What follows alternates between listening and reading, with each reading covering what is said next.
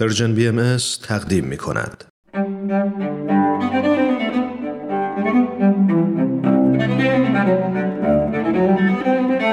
در ستایش آغاز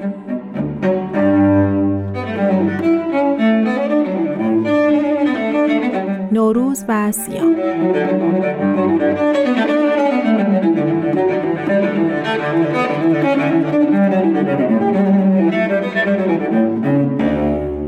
اولین باری که روزه گرفتم و قشنگ یادمه، کله گنجشکی بود. صبح قبل از مدرسه صبحونه رو به جای سحری خوردم و تو مدرسه‌ام لب به هیچ چی نزدم. ظهر وقتی رسیدم به عادت همیشگی لیوانم رو پر آب کردم و یک نفس نوشیدم. بعد که فهمیدم چی کاری کردم شروع کردم به گریه‌زاری. مامانم بغلم کرد و گفت عیبی نداره، حواست نبوده، همینم قبوله. بعدم گفت بیا ناهار بخور. انگار که دیده باشم روزه بودن اینطوری با یه لیوان آب وسطش نمیچسبه، ناهار خودم و دیگه هم فکر روزه کله گنجشکی رو از سرم بیرون کردم. ولی سالهاست برای روزه گرفتن ذوق دارم. نصفش به حال و هوای عید ربط داره. نصف دیگه‌ش هم به خوشی خود روزه. یادم چند سال پیش توی شلوغیا و بدو بدوی آخر سال بی خیال و سرخوش توی آشپزخونه غذای مورد علاقم رو درست می‌کردم. سوت می‌زدم و آواز می‌خوندم و کلا خوشحال بودم. انگار به خودم جایزه می‌دادم. نه جایزه یه ماه روزه گرفتنا، جایزه اینکه یه سال تحمل کردم و دووم آوردم. می‌خواستم اونا رو با عید سیام جشن بگیرم. به نظرم قشنگ‌ترین حسن ختام ممکن بود.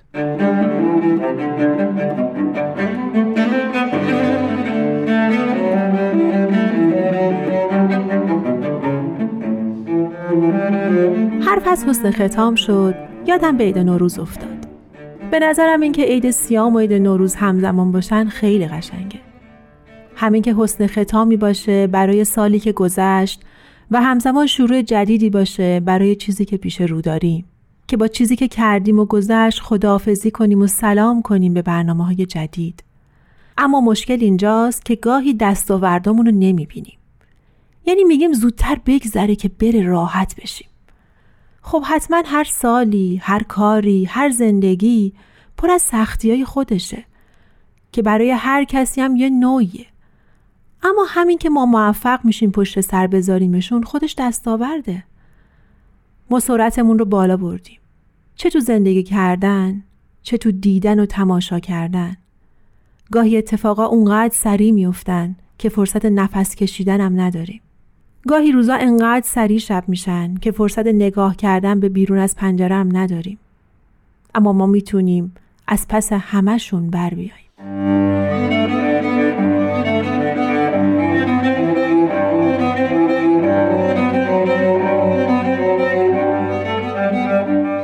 خودمونو ببینیم، زندگی خودمونو، موفقیت‌ها و خوشبختی خودمونو. یه نفر شانس میاره، یکی دیگه پول باد آورده یا استعداد خدادادی.